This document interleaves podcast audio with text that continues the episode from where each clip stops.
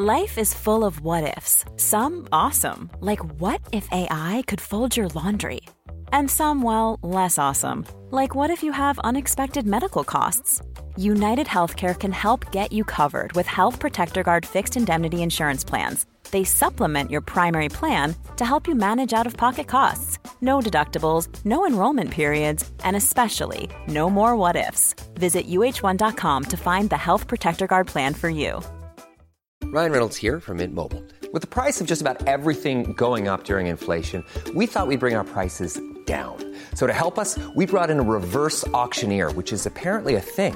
Mint Mobile unlimited premium wireless. Ready to get 30, 30, bit to get 30, bit to get 20, 20, 20, bit to get 20, 20, bit to get 15, 15, 15, 15 just 15 bucks a month. So, Give it a try at mintmobile.com slash switch. $45 upfront for three months plus taxes and fees. Promo rate for new customers for limited time. Unlimited more than 40 gigabytes per month. Slows. Full terms at mintmobile.com. Evie, what's your favourite food? Bye And what goes with porridge? bye. And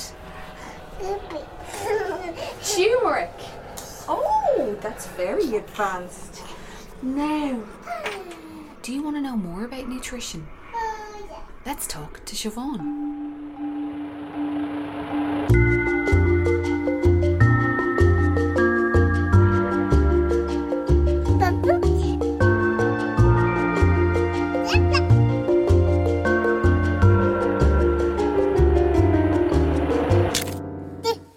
Nutrition is where it all started for you. Is that right? Initially, I trained to be a teacher and I'm still working as a teacher. But um, I took a few years out and I went traveling in Australia. And after years in college and a few years traveling, my health was horrendous. Like I was eating takeaways, not eating enough, going out too much, maybe not exercising in years. Um, there was actually a gym across the road giving out free personal training sessions, and I went to one, and the girl I matched up with was amazing, and she was so full of life and so vibrant and happy, and I was like, wow. This is what health looks like. Like you're happy with yourself. And so um, rather than just doing personal training sessions with her, I actually signed up to train to become a personal trainer. Um, so I did that in Australia and I worked in a gym for a while. And then I came back to Ireland and I realized that exercise is only part of the equation and we're eating a lot more than we're exercising. Um, so I trained to be a nutritional therapist um, with the College of Naturopathic Medicine. So that took three years. You have to do 200 clinic hours when you're training a nutritional therapist. So it was there that my interest in women's health really grew. Um, and I saw big changes in my own health as well. And I just saw recurring things, recurring hormonal problems with women, stress, sleep, weight issues. And I was like, this isn't talked about enough. Um, our menstrual cycle isn't talked about enough. So I hadn't a period for 10 years. But I thought nothing of it at the time. I thought it was brilliant. I was saving a fortune every month. I wasn't getting pregnant. And at the time, like, I'd absolutely no idea that this was going to affect my future fertility. Like, it affects your bone health, it affects your cardiovascular health. But I had absolutely no idea. Um, like, when you're in school, you're just taught how not to get pregnant and getting pregnant seems like the easiest thing in the world to do. So um, really, it never entered my head. Um, and it wasn't until I started studying nutrition that I realized, oh my God, this is not good. Periods can be a nuisance for people, but they're actually a monthly sign that everything is going well in your body. And when mm. it's not, when you're not getting that monthly health check in, of your menstrual cycle, then something's wrong somewhere. And I just, I didn't know that. I didn't realize it. So I made a few changes to my diet and I got my period back. And I actually ended up getting pregnant then during my nutrition course. So that, wow. yeah, so that further ignited um, my interest in women's health and fertility as well. You mentioned there you made some dietary changes and some lifestyle changes. So were these all subtle changes that you made? Yeah, in my early 20s and um, late 20s, I was on the low fat craze, we'll say. Um, so everything was low fat. except for all the takeaways I was eating, of course, but um, everything else. Yeah, I wasn't eating any healthy fats at all and not eating enough protein or vegetables. So I initially started introducing avocados, flaxseed, having eggs for breakfast, these little things slowly. And I got my period back within two months of introducing these foods that I had mm. never eaten. Like it was total fat phobia. And it was just the culture that we were living in um, at the time that fat was bad. But luckily that's changing now. And I think people are realizing just how important fat, protein, healthy foods are for our health because every single cell in your body is made from fat. And if you're not eating the right fats, you don't have the raw ingredients or materials to make the cells. And unfortunately, we don't need to get pregnant to um, stay alive. So your body forfeits your fertility if something's gone awry in your body and looks after everything else to keep you alive. Wow, isn't that interesting? Survival instincts. Yeah, like our bodies are amazing and the work they do behind the scenes, like we don't understand the half of it. The things it does for us to keep us alive on an everyday basis, running off nothing if we're not looking after ourselves, it's amazing. Where did you go from there? I think it was in my final year, just when I was about to finish, and I was thinking about, well, what are my real interests? And it was after having Eva, my first baby, I knew that it was women's health and fertility and all the prenatal, postnatal. So Emer, my friend, who's the other half of Food Fitness Fertility, I contacted her. Um, she um, had her own gym, um, pre and postnatal exercise, and we actually did um, our pre and postnatal exercise qualification together. Um, so she was fresh in my mind, and I just came to her with the idea of would she have any interest in um, setting up something to educate women on their fertility, on their menstrual health, um, just how food and exercise can impact our overall health and our fertility. So she was very excited about this. She suggested we meet at Croagh Patrick to climb while we were talking. And afterwards, actually, we came down and I don't know who we told, but we said, Oh, we had our first meeting on Croagh Patrick. And they're like, You know, that's a fertility mountain. We're like, what?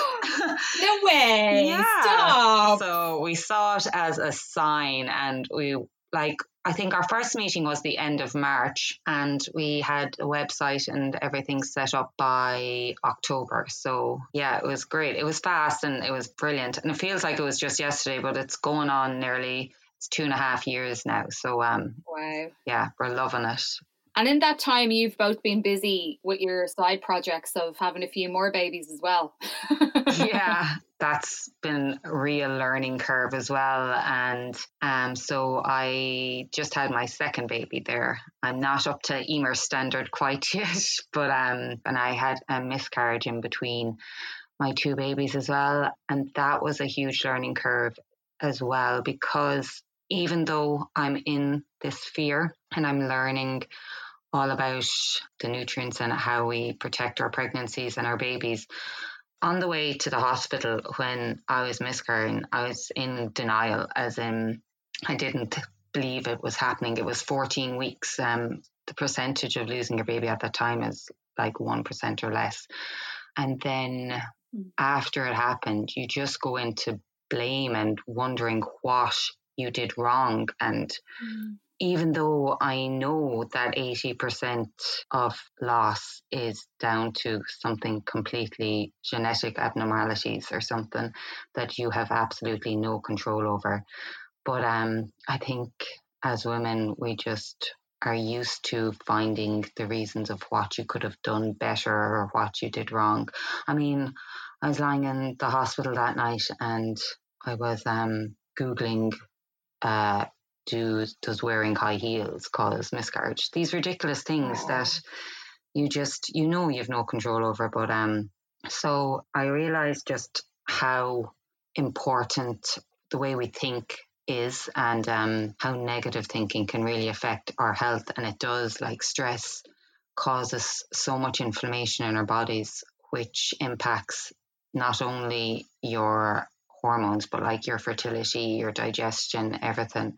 Um, I was always interested in psychology and it was always kind of in the back of my mind to study it. Uh, when I trained to be a personal trainer, I realized that fitness is so important, but so is the food we eat. And then I studied food and I realized if the way we talk to ourselves and think and the way our mindset is is so important to our overall health and our ability to be kind and healthy and to make right the right choices.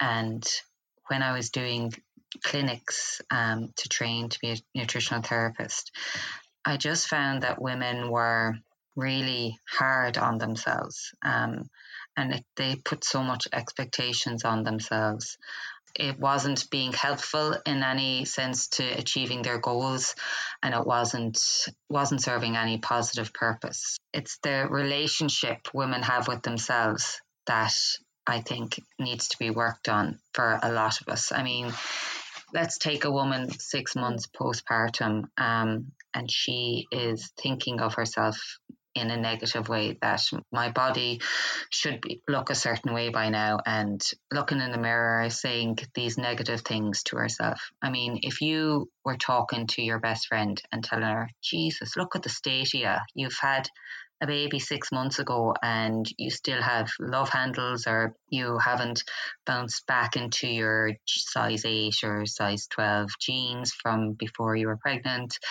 and you're a disgrace and all this kind of stuff. Like you would never say that to your best friend, but we say these mm. things to ourselves all the time. And I think going forward, when maybe if you've had a little girl or a little boy, could you imagine them mm. talking to themselves like that when they're older? These are things that kids can subtly pick up on. And um, I think if we teach them how to be happy in their bodies and by being happy in our own bodies and being happy in our own capabilities that's huge. But it can be so hard for women because we put so much pressure on ourselves. So i really want to um, study kind of the whys of we do what we do and how can you um, find out your real goals and your real values and finding these out to help yourself achieve your goals in life, your health goals. Is there anything else specifically about women's health that that really motivates you? What is it about working in this area? It's the pressure that women put on themselves on an everyday basis to have the perfect life, to um, be the perfect mom, to be the perfect wife, to be the perfect employee or self employed person. And then on top of all that, keeping the perfect house, keeping the perfect diet, trying to maintain some level of health, have a great body. Um, and like these are pressures that social media is driving. Now, social media is great as well because we can get so much info from it. But um, if you're in a, a bad place postpartum where you haven't bounced back into this to the body that you were think you're supposed to be in. Um, it can cause a, a, lot of internal stress and pressure for women. Um, so I really want to help in that sphere to help women realize just how amazing their bodies are. And I think myself and Emer are really passionate about that as well. Postpartum your body's just after having a baby. It's just after growing a baby. You're not going to bounce back straight away. It's done something amazing. Why do women reach out to you? There's maybe three different groups of women that reach out to us. Um, the first group would probably be um, women who are getting married and kind of thinking, well, I want to have a baby afterwards. What's the best way to optimize my lifestyle now so that when we do start trying, that everything's already in place? Um, or maybe they're coming off the pill and they want to make that transition um, easier. So, what are the different things that they should look out for to make sure everything's going okay? Um, So this would be proactive kind of um, anticipating, so future proofing nearly again, um, what's going to happen after in the next stage of their life that they're going to start trying for a baby and what's the best way to optimize that. Um, then we have um, a, women who are couples who are have been trying for a baby and things aren't maybe going the way they'd hoped or planned.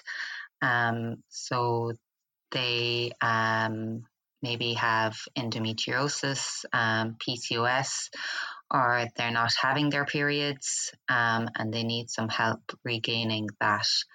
Um, so that they might be in the initial stages of trying for a baby. Um, and then there's women who have been through all this and are going through IVF um, and are looking for ways to optimize their chances of successful IVF treatments.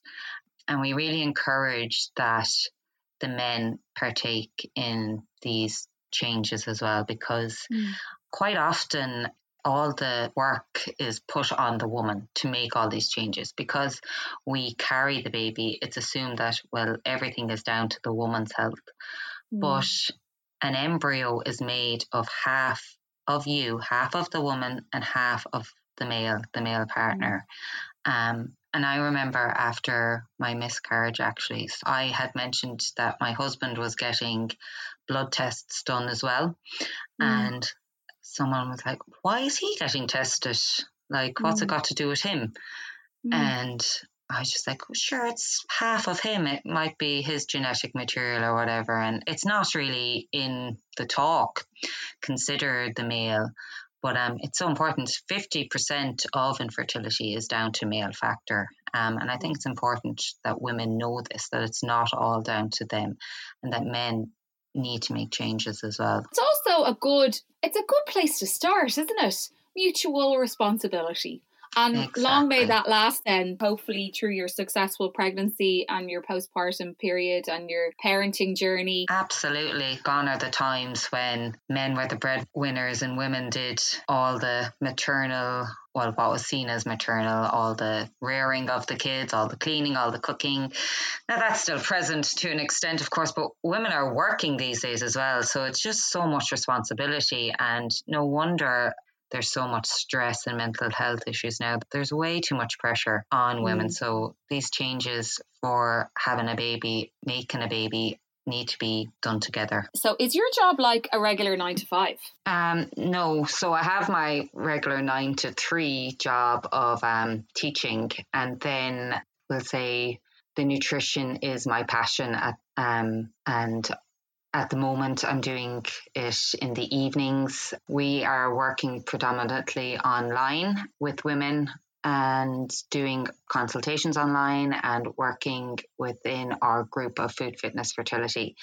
Uh, I'm also teaching nutrition to a Profi fitness school, so it's teaching personal trainers um, and working with another project for a ladies' lifestyle academy they are helping women just to gain more confidence in their bodies and working with a life coach and personal trainers in that group. And that's been brilliant as well. With regards to the nutrition and food, fitness, fertility, we are working online with groups. We've started doing Zoom calls with our groups of women in our Facebook group, which has been great since the lockdown, actually. Will you continue on doing those uh, meetings online or will you guys start getting people together in person?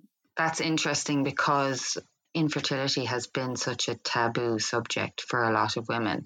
Um, they can be quite nervous to come online and meet other women. They realize that Ireland is such a small country and they're afraid. But um, of the women that we've been doing the Zoom calls with, they absolutely love the sport. They realize the importance of connecting with other people and realizing you're not alone in this journey. I mean, if you're sitting at home um, on your own, not talking to anybody, you kind of start thinking that, oh, there must be something wrong with me because I'm the only person going through this. That's what we've noticed. The women who are talking and are meeting in the groups, the Zoom calls, are realizing that they're not alone on this journey.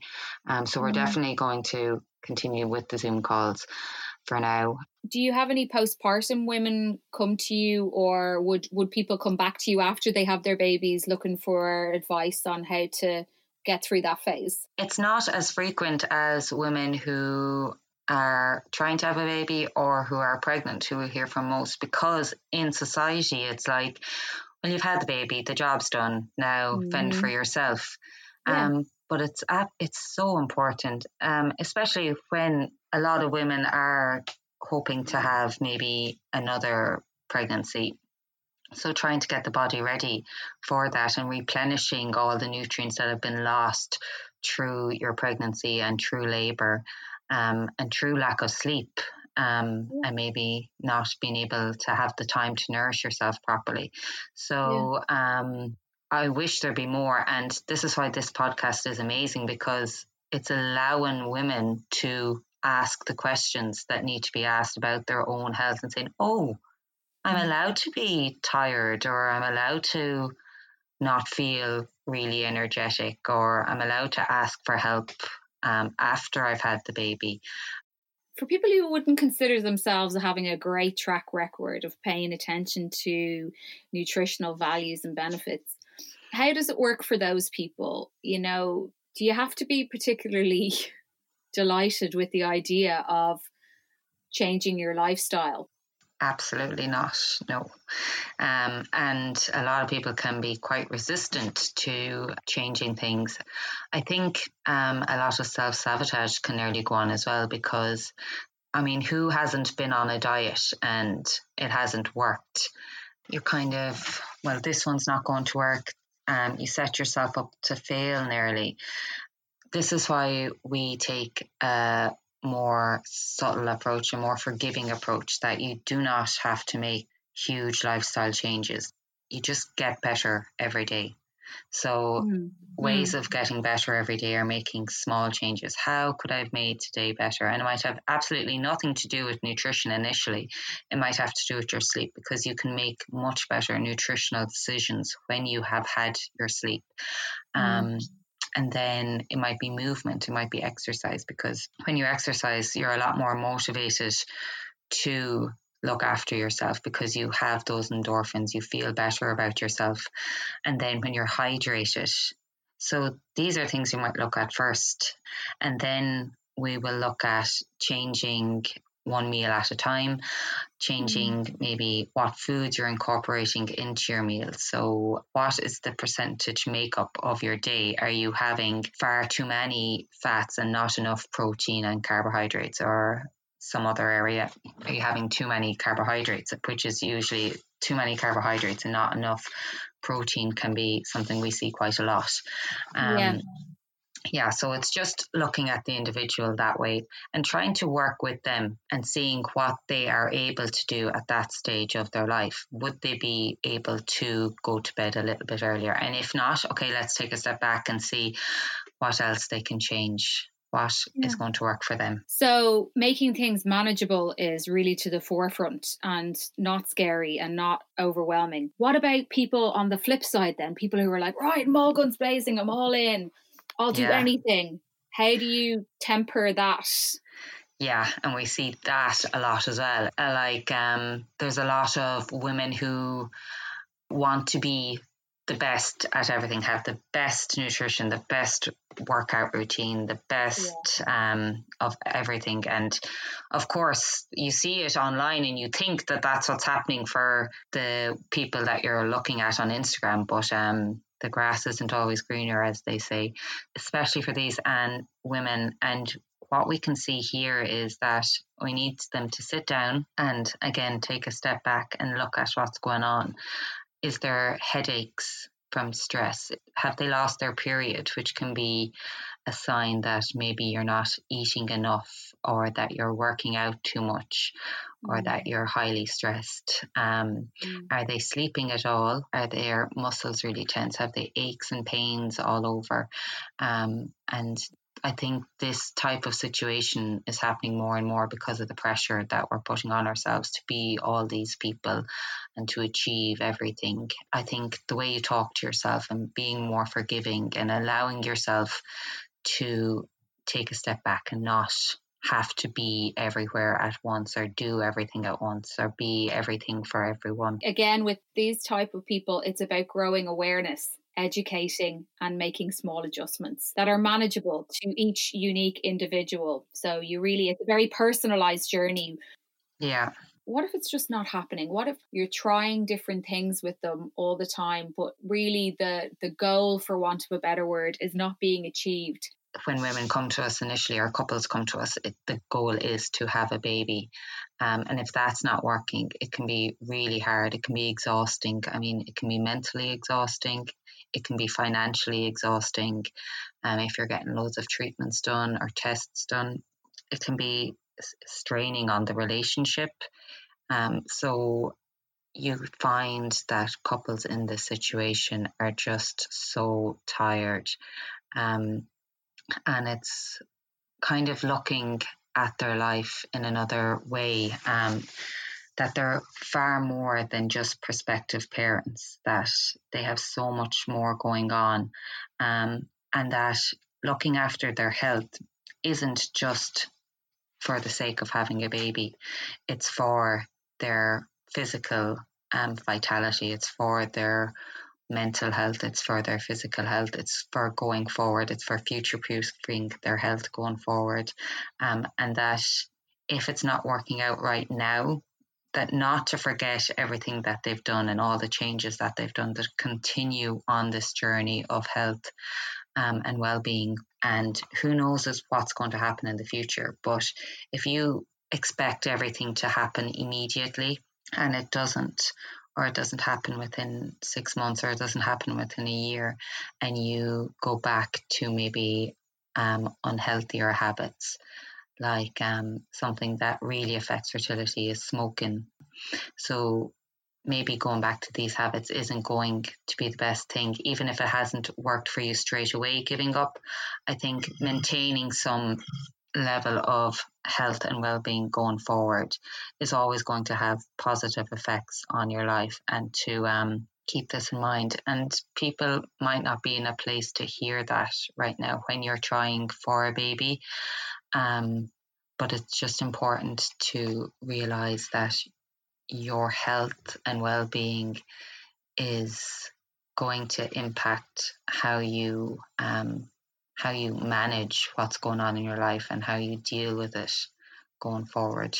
Say, for example, I haven't been part of your groups or one of your clients previously, and I'm in that postpartum phase now, in that fourth trimester, or maybe even a little bit beyond that, or way beyond that. And I'm inspired by what you have to say. I can totally touch base, and there's probably some level of consultation or advice or something that you can offer. Oh, absolutely. Yeah, definitely. And um, we get questions from women who are in no phase of having babies, not trying for babies, not pregnant, and not postpartum. Um, so yeah, we we get a lot of questions on a daily basis regarding just general health. Um, we love talking to women. We love helping. So please, if you have any questions, I mean, and that's why online can be great as well because you can just direct message someone on Instagram and ask a question and get it rather than spending hours trying to Google yourself. So yeah. um, it's a really good um, platform for that, and we absolutely love messaging people, talking to them online. So hit us up. How has nutrition therapy evolved in your in your opinion over recent years? Yeah, so um, in two different ways. So we have the um, social media sphere, where um, there's a lot of nutrition advice being given out by a lot of different sources it's mostly conflicting. Like you're told by one person not to have dairy, and another person not to have gluten, another person not to have carbohydrates, another person not to have fat, and it's really hard for people to know where to turn and where to, who to listen to. So um, I would advise people just to be careful of where you're getting your nutrition advice from. Are these people qualified to give out nutrition advice? Two bodies have been set up for nutritional therapists. One, the Nutritional Therapists of Ireland. Um, so look to see is someone associated with the NTOI or the BANT is the British version. And then you have your mm-hmm. dietitians and nutritionists as well. And mm. they are university educated too. So um, there's no such thing as the best diet or the best food. Everyone is made differently. So different foods are going to work for different people. Different lifestyle approaches are going to work for different people. So as a nutritional therapist, we really look at the root causes of an individual's symptoms and conditions and find out how we can help that person because it's going to be completely different to the way we help someone else. Is it fair to say that nutrition as a therapy has kind of grown through social media, but that's not necessarily the most reliable advice out there, and that really if you've got a specific issue is there plenty of information out there even online not not necessarily on social media absolutely there's loads of good information out there we can go for years like I did. I went for years without investigating why I wasn't having a menstrual cycle. It's just in us to ignore what's going on in our bodies. Um, I mean, having a stool or going for a poo every day is really, really important. You'd be amazed at the amount of people who think having a poo once a week is absolutely normal. And it might be absolutely normal for them, but it's not healthy. And it's on social media that you might might see that in a Instagram post or on a blog that how important certain things are like facial hair might be symptom of imbalanced hormones. Um, this is where people are hearing these things for the first time. So it's absolutely brilliant for that, the online information. Mm. And then mm. um, encouraging people to look into it and then talk to someone who can go through their own their own background and their own medical history and maybe their family history as well to see what's going on for them. Can you highlight some of the basic healthcare advantages to paying attention to nutrition well-being for women of all ages? I think a lot of people would want you to think that good nutrition is extremely complicated and that you need to buy these really far fetched foods, these superfoods, um, to be healthy, that you need to create these masterpieces that can go on Instagram to have a healthy diet that kind of stuff, um, making it out that you need to pay a certain amount of money to get the perfect diet. But mm. good health, good nutrition is really simple and boring, and it's not a good sell. You go into a supermarket and you don't see on a packet of carrots buy me full of vitamin C, full of vitamin A, full of fiber. Like you, you don't need to put that on a bag of carrots or a packet of broccoli because you know there's no there's no markup for them. They're not going to make a fortune selling them. But um, you do see that on other products. It's getting back to basics. I mean, if I set everyone in the country down and told them that if they wrote a good meal plan, they would win a million euros I mean, every single person would know absolutely the types of foods that they would need to write down. But yeah. I think we can kind of get caught up in everything else and how exciting a food plan is or how exciting new foods are or the packaging on foods are or someone's food plan is. So we forget the basics and the basics are getting enough protein. So foods that are high in protein would be meats lentils eggs fish chicken and then getting enough healthy fats getting avocados in, getting eggs in, getting Greek yogurt in, getting your oily fish in, nuts and seeds, and then getting your good fibers in. So whole grains, fruit, vegetables, all these foods. And like if you know that basic information, which we all know, and you start implementing that into your life, um, having either porridge or eggs maybe for breakfast, that would be a good start. If you just start with that and change from the sugar puffs or whatever um, high sugar cereal, maybe it's um, toast marmalade, and change to oats or eggs. I mean, that is a huge difference. That's going to start your day off brilliantly. You have fiber in there, you're going to have protein in there, your blood sugars are going to be balanced your mood is going to be better. You're going to be full up for longer. Um, and just making these small changes. And once you've mastered that, then start thinking about, okay, what can I do for lunch? How can I have a better lunch? So maybe right now your lunch is a bag of crisps and a sandwich. So how can I make that better? Well, maybe first, just swap the bag of crisps for a yogurt. Um, so do that for a while. And then next, okay, how can I make the sandwich a bit better? Well, maybe I'll use brown bread instead of white bread. And making all these small little changes over time. And if you're consistent with this, it's just going to have such a huge impact on your health.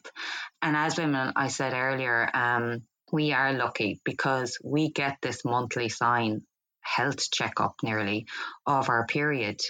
And if your period is painful, if your blood flow is really heavy or it's really weak, if the gap between your periods, if your menstrual cycle is over 35 days, if it's under 25 days, these are huge signs that something else is going on in your body. So we're actually extremely lucky to have a period because men don't have these symptoms or conditions that can tell them what's going on in their body when you're trying for a baby and you're getting um, a period. Obviously, it can have um, a really negative impact on you at the time. But I think besides that, outside of that, um, periods can be really helpful in telling us what's going on in our lives. Our bodies are so busy super busy as women as you get into adolescence and then right up until menopause. And there's going to be times over the course of that, you know, they're out the door. Like you say, you have your monthly cycle, hopefully, fingers crossed that's happening for you. Yeah. You might be lucky enough to have a child, so you're growing a baby for nine or 10 months. And then you've got to get into a recovery phase, and then you might have more babies, and then you're in your menopause. So, can you talk a little bit about the importance of those proteins, fibers, slow release carbs, and their contribution to assisting your body through all of those stages. Yeah, so um, we'll start with protein.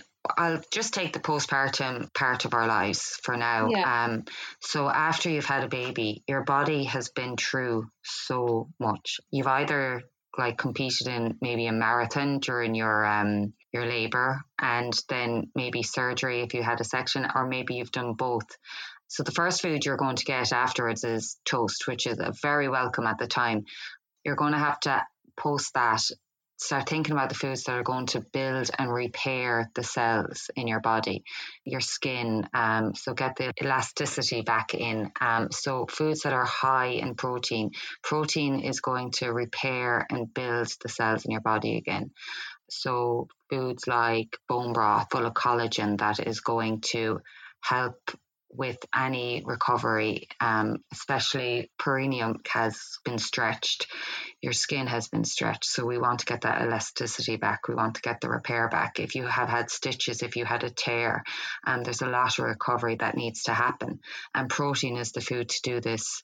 So foods that are high in protein are usually from meat sources are the best best absorbed by our body. Chicken, fish, and kind of slow cooking these is the best way because you're getting all the nutrients out of the meat as well. Meat is a highly nutritious food. Um, and bone broth, there's just so much nutrients in the bones of animals and in the tissues, they're really going to help repair our tissues as well. So, if you can get someone to help you with the cooking, or bone broths and um, slow cooked meals are foods that you can cook beforehand if you have the time um, and put them in the freezer. And you can bulk cook all these foods as well if you are a vegetarian, you can, of course, get enough protein into your diet lentils, chickpeas, quinoa, um, but you just need to make sure that you are eating those types of foods and preparing them right. And that you aren't kind of just going for the convenience vegetarian foods as well. Then it's getting your body back, getting your hormones back balanced because there's been a huge hormonal shift after you've had a baby full fat foods, fatty foods are so nutritious for this and help with nutrient absorption as well. Making sure that you have all these foods around you and stocked in the fridge. What about other bits and bobs, like a list of handy things that you can just like sprinkle on your on your porridge or bits and pieces that are handy to have in your cupboard? Turmeric is great because um, it's full of antioxidants, and antioxidants are great for um, recovery as well and decreasing inflammation that is going to be there after you've had a baby because there might be tears because if you had a section, there's going to be the wound there as well. Um, so antioxidants are present in all your fruit, all your vegetables, and in your fatty fish too. So getting in your omega threes, your thyroid is going to be undergoing some changes as well. So having some dillisk seaweed that you can sprinkle, that's a great little thing. You can buy them like as kind of like salt shakers now. Um, and they can have some iodine in it. That's really going to help your thyroid get back to homeostasis. Um, yeah, so try that out. It's in the health shops now. And actually, Achill sea salt, they have the seaweed in it as well. So if you like salt on things, it has the seaweed as well. So loads of extra nutrients there. Yeah, um, yeah. Selenium is another one that's really good for your thyroid and it's very high in Brazil nuts. So having some mm. Brazil nuts around the house, other nuts, um, almonds are high in magnesium, which is going to help recovery too and help with sleep, even though sleep probably isn't something that's happening a lot for women mm. in the initial postpartum. Making sure that these highly um, nutrient dense foods like nuts and seeds are available to you that um, full fat Greek yogurt is another one that's great to have and I find really useful if you're a vegetarian, it might be useful to have a vegetarian protein powder just okay. to make sure that you are getting all the amino acids that you need for recovery and repair. And if you wanted, you could make things like protein balls and protein bars um, mm. or nut balls um, or ask people to make them for you. Like ask for gifts of dinners and food rather than baby clothes. Yeah, yeah, big fun. But what about hormones? Okay, I think that's that's the one thing that a lot of women might feel a bit fearful of because we don't know when they're going to come. It's like surprise, I'm in a bad mood, or yeah. surprise, I'm crying my eyes out. What kind of little things can you put in your day to day nutrition that might help that along, help balance things out, or yeah? So there's a few things you can do. First of all, um, the most practical thing I think would be to make sure that you're not um, eating a diet that's really spiking your blood sugars throughout the day. So that means not having really high sugary foods from morning till night and balancing blood sugars by eating um, foods that are high in protein with all your meals and high fiber foods. So balancing blood sugars that way. Because when you're having these dips all day or sugar highs, the insulin in your body is going to try and mitigate that by releasing a lot of insulin, but it does too good of a job and it lowers your blood sugars. And when we have low blood sugars, this is when our mood can be low, we can get snappy, you start craving more high sugar foods because you're feeling really tired as well. So um, that'd be the first thing. Another thing that has been proven to help with mood and energy in especially in the postpartum is um, probiotics. So oh. eating fermented foods maybe and it's actually become a lot more available in shops these days. Foods like kefir, which is a fermented mm-hmm. yogurt, kombucha and sauerkraut, which is basically just cabbage and salt and kimchi, foods like that. If you could have those in the fridge um, and just added a little bit of sauerkraut on top of your meals had a bit of kefir. You can add it to your smoothie. It tastes like yogurt, a very strong natural yogurt. You can add that to your smoothies and it's helping your gut bacteria. So 70 to 80% of our immune system is in our gut as well. So and your immune system is really working. It's on overdrive after you've had a baby. It's trying to get everything back to um, whole again, back to health, um, back to homeostasis. So, yeah. trying to support your immune system in any way you can. So, eating fermented foods or just taking a probiotic after you've had a baby or throughout your life, especially after antibiotics or after stressful times in your life, can be really helpful. Then the B vitamins are really good as well. So B12, B9, which is your folate that you've been taking throughout your pregnancy. These are really good as well. And the whole array of B vitamins are so important for our energy levels, for stress. They can really get depleted in times of stress. Um, so if you're eating a wide variety of foods, they're going to have all your B vitamins in it they're present in meats, in whole grains, in vegetables, in fruit. But um, vegetarians might have trouble getting B12. It's really just present in uh, animal foods. So um, I would suggest uh, that they would supplement with B12 tablet forms or vegetarian forms as well. Yeah, capsules. What's your opinion on nutrition in the postnatal phase. What's wrong with the recommendations is that there's recommendations of what nutrients, how much iron you need, how much calcium you need, how much magnesium you need for women who are breastfeeding postpartum. And then there's a huge array of recommendations of what you need while you're pregnant but there's absolutely nothing for women who aren't breastfeeding but have just had a baby. So mm. I don't know, is the expectation that you've had the baby, now you're completely back to normal unless you're breastfeeding, which is obscene. Like it's absolutely yeah. ridiculous. Um, yeah, because you've grown a human being and you've been through labor and maybe you've been through surgery and your body is in recovery mode, but yet there's no recommendations of how much iron you need to be taken, how much protein you need to be taken, how much healthy fats you need to be taken.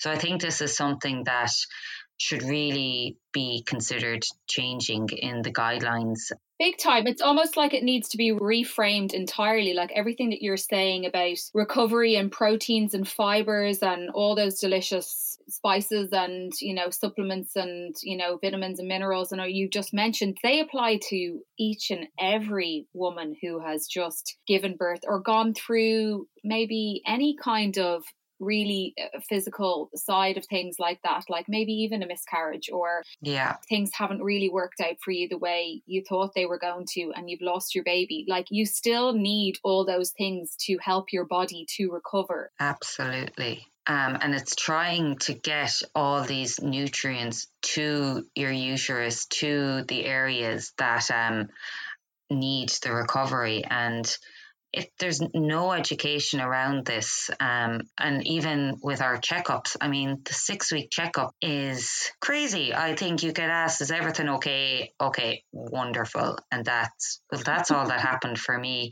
And um, nothing against uh, my health providers, but that's just what they've been taught to do. So, um, I think we could really improve on how we look after women postpartum and how women can even look after themselves because you don't have to bounce back. You're not expected to bounce back.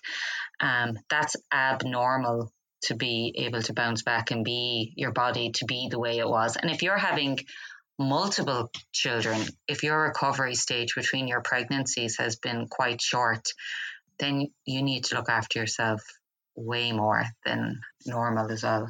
Babies, for want of a better word, um, are leeches.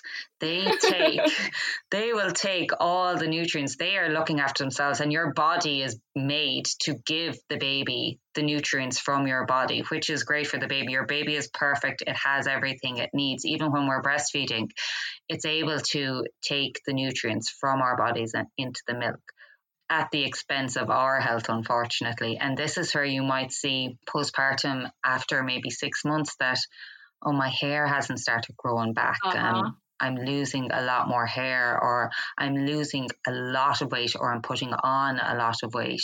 Things like this, my sleep hasn't gone back to normal. I'm getting heart palpitations, this kind of stuff. And these are signs that, okay, um, I haven't been restoring the nutrients. I haven't, but like we, we don't stop and listen because it's go, go, go, go, go, get to the mm. next place. Um, mm. So one turn of phrase that keeps coming up is future proofing. So instead of bouncing back, what we're doing at this phase is we're future proofing. We're listening in uh-huh. to help our bodies for the rest of our lives. And I think as well, it's anticipating what is going to happen, what might happen. Say if you're pregnant with your first baby and anticipating the challenges that you might come up against. So um, you're not going to have time to prep and make lots of food. So maybe fill the freezer or have a food delivery service with good foods or have someone cook for you. And also, you won't have the energy to look for help maybe.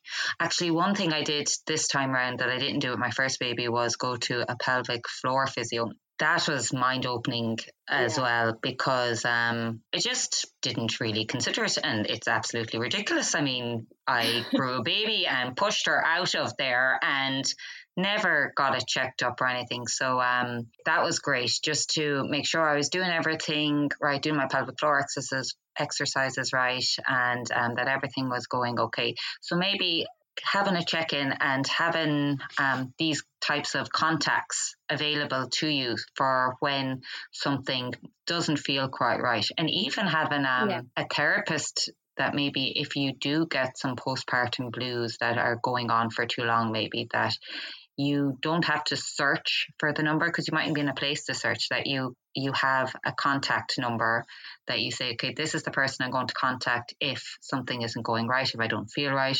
So there's lots of things you can do. And then these are future proofing your recovery. And if you Yeah. can recover properly then you're in a much better place going forward and being able to look after your health going forward and future proofing your health as well so that you mightn't be thinking of it now just like when you're a teenager you're not thinking of your fertility when you're having babies you're not thinking of Mhm. menopause if you are looking after your hormones and your health now and your sleep and your stress and you're finding ways to manage stress and to get a better night's sleep for now that's going to really help transition into the next period of your life. Some people don't even know about this fourth trimester, you know. because the fourth trimester is never really talked about at all like that. It's just kind of you've had the baby now you don't need any help. Um I think it's important that uh, women realize that they're still in recovery phase and that they need to look after themselves and they need to nourish their bodies um, and they need to accept help and take help for from wherever it's being offered. Um, but yeah, it isn't talked about at all. Um, for me, this time around, I was able to say, do you know when you have a, I had a few weeks where um, the baby wasn't wasn't sleeping well at all. He was wakening, and not a few weeks was probably the first two or three months, wakening every um, two hours. But I kept telling myself like this isn't forever. This is going to change. Everything is transient. So kind of being able to tell yourself that nothing is permanent, that um, the sleepless nights won't be permanent, um, that your pain, your recovery isn't going to be permanent, that when you start breastfeeding, that that excruciating pain of latching on isn't going to last forever, um, Mm. and all these things because when you're living and breathing your new baby, something like no sleep at all can feel like it's the worst thing in the world. But you remember then that if you've had more than one baby, that these are the things you don't remember from, you mightn't remember as much. You try to focus on the more positive things. But um, it's just to remember that things do change eventually. Even if it's been going on a long time, it will get better eventually the concept though of the fourth trimester and people's attitude to it and you know seeing it as an extension to pregnancy and labor uh, do you talk to any of your clients about that like as they're going through their pregnancy if you've been trying for a baby for a really long time and you've gone through IVF maybe or you've gone through years of treatments or um, tests to see what's going on and then you're lucky enough to have your baby. Maybe you've had recurrent miscarriage and then you finally get the baby you've dreamed of. Um, and then everyone thinks you're on cloud nine and then you're not. And you're in pain and it's you're in the first three months after having your baby and maybe um, your milk isn't coming in right, or maybe your breasts are extremely sore. Maybe you haven't recovered fully after a C section. Maybe your stitches haven't healed, and you're absolutely just not in a good place. You're not sleeping, and you're not on cloud nine. And there can be a lot of guilt around this because I'm thinking, well, I've got what I've asked for, and I'm still not happy. What's wrong with me? But um, this is again because we aren't given the permission nearly to say, well, I still need a lot of support. I still need my checkups to make sure everything's going okay. And I still need um, you to ask me if I'm okay, not just if the bump's okay. Um, so, yeah, it can be really a hard time if you've been trying and then you're suddenly have this beautiful baby in your arms, but you are not feeling in tip top shape. Um, so it's really um, it's great that it is becoming more talked about, that there is help out there for women in the fourth trimester.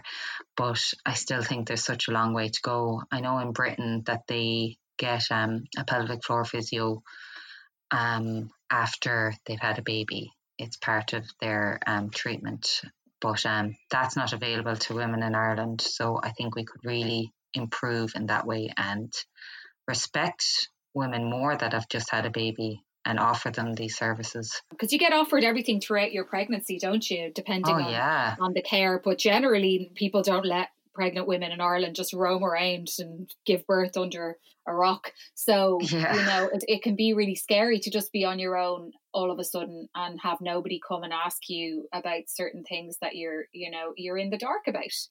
Yeah. Everyone who's had a baby is part of the community and should be talking about it.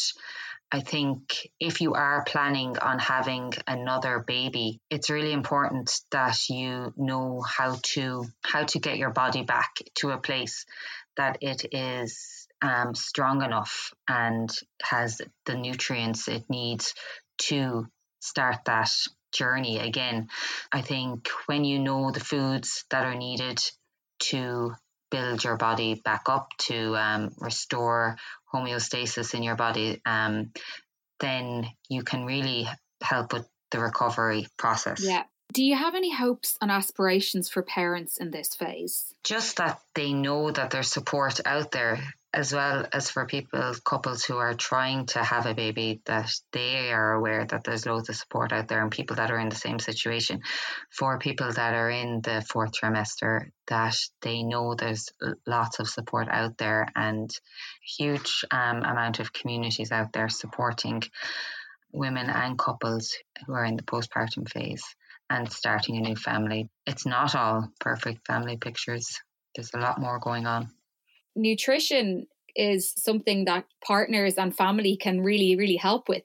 So if you're looking to you know be more proactive in that phase after a baby lands in the household it's a perfect kind of area to get into and own is right running what what everyone's going to eat for those first few months and really looking after that side of things. And if your partner isn't confident in the kitchen there is plenty of time in the nine months before you have the baby to show them how to boil eggs and make stews. Um, the best thing I ever bought was an instant pot or a slow cooker. And like all they need to do is throw everything in there and close the lid. And you have the most nutritious meal that could last days because you can put so much in there. So give them some cooking skills if it's not their area of expertise. So you've quite a varied experience in, in all three of your pregnancies. Can you talk a little bit about your approach to postpartum periods in each of those pregnancies? Yeah, of course. Um, so, with my first girl, I researched everything, looked at all I needed to be taking. I was fully prepared, knew everything. Um, my recovery has been luckily very good after my two pregnancies. Um, I suppose eh, I'm lucky that I know the foods that my body needs um, for recovery and the sleep and that hydration is so important. Um, but after the miscarriage, I didn't think um, my body was just in total breakdown mode. Like I got mm. my first um, really bad sinus infection. I'd never had a sinus infection, and my immune system was way down. Um, I suppose I didn't respect my body enough to think that it needed the same nourishment and love and care after a miscarriage, maybe. Um, when you're pregnant, your immune system is um, going to be down anyways because you don't want to um, be fighting off your baby. You don't want your body to attack your baby because it is foreign um, in your body. And so after a miscarriage, it's going to be way down again. I think at the time I was lucky that I had Eva for my other girl for distraction because she still needed her mommy. Not that you forget about it, but that you're just needed as well to look after another little baby. But then I I gave myself the opportunity to mourn the mm. loss of our baby um, mm. in my own way um, and on my own. Having other distractions for me, it helped me because otherwise I was spending all my time at the time uh, looking up all the research into what went wrong and what could have been different. Um, so, looking after yourself in that phase was finding distraction. Yeah. And and looking to family for love and support. Exactly. How has your fourth trimester been? You're kind of at the end of it now. I mean, you well, how was those first few months for you? Um, they were my recovery was good. I I put that down to going to a pelvic floor physio as well, um, mm. and being confident that I was doing my pelvic floor exercises right, and then afterwards, I think knowing what foods I needed, knowing the foods, knowing that I need to nourish my body with nutrient dense foods, um, high protein foods, high fat foods, good fats, um, drinking enough water, and you big nerd, as well as all that. Like I'm having um, like having all the shit food as well. Yeah. Um knowing knowing that it's all okay. I think um being very forgiving of myself for not getting everything perfect this time around. Making sure I made time for Eva as well. I was very conscious of that. Um would you recommend any other resources? I would recommend watching comedies funny things or hanging around with funny people because one thing that can help with recovery is um, laughing and it'll get your blood flowing and that'll get blood down to anywhere that needs some extra nourishment or recovery. Actually, one thing I did this time around was because I knew I'd be really busy having two kids. So um, I tried to keep some sort of a food diary for the first few weeks just to make sure I was getting my nutrients in there. And I found at the end of every day that I wasn't eating half of enough of what I should. So, okay. Um, I was adding in a meal at the end of every day because I wasn't eating enough for feeding or for anything for recovery. So yeah. um, think that might be a, a good tip for people. Um, and I know you might be like, where the hell am I going to get the time to keep a food diary? But um, I just did it any time I was feeding. I wrote down what I'd eaten in the last hour or so just to keep track of it. And sure, it's brilliant then to be able at the end of the day, oh God, I need to eat another meal or whatever. Um, I found that really helpful um, for a few weeks, anyways, just to keep track of my own recovery. Yeah, that's a really good tip. I think that's a great tip. Okay, so now comes the time for my biscuit tin game. Yes. One word that springs to mind as we're talking that I think you might have some more thoughts on is water. Underrated, yeah. Um, I don't think people realize just how beneficial water is for our health. Your skin thanks you your energy thanks you, your sleep thanks you, your digestion thanks you, everything in your body is just so grateful that you're having water and your mind is clearer. So, yeah, mm. water is so underrated.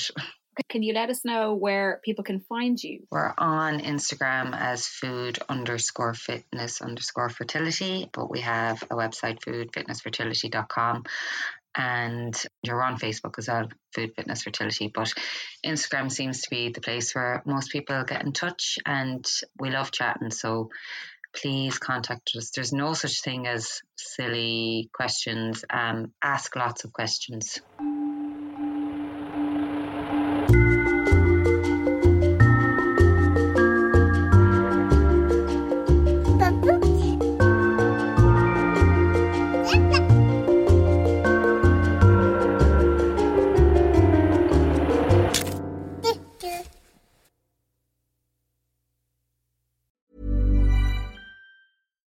Deserves the best, and there's no better place to shop for Mother's Day than Whole Foods Market. They're your destination for unbeatable savings, from premium gifts to show-stopping flowers and irresistible desserts. Start by saving 33% with Prime on all body care and candles. Then get a 15-stem bunch of tulips for just $9.99 each with Prime. Round out Mom's menu with festive rosé, irresistible berry chantilly cake, and more special treats. Come celebrate Mother's Day at Whole Foods Market. Planning for your next trip? Elevate your travel style with Quince. Quince has all the jet setting essentials you'll want for your next getaway, like European linen, premium luggage options, buttery soft Italian leather bags, and so much more. And it's all priced at 50 to 80% less than similar brands. Plus, Quince only works with factories that use safe and ethical manufacturing practices. Pack your bags with high-quality essentials you'll be wearing for vacations to come with Quince. Go to quince.com slash trip for free shipping and 365-day returns.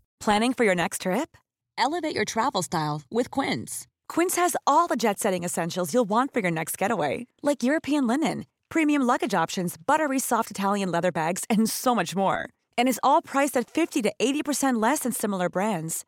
Plus, Quince only works with factories that use safe and ethical manufacturing practices. Pack your bags with high-quality essentials you'll be wearing for vacations to come with Quince. Go to quince.com/pack for free shipping and 365-day returns.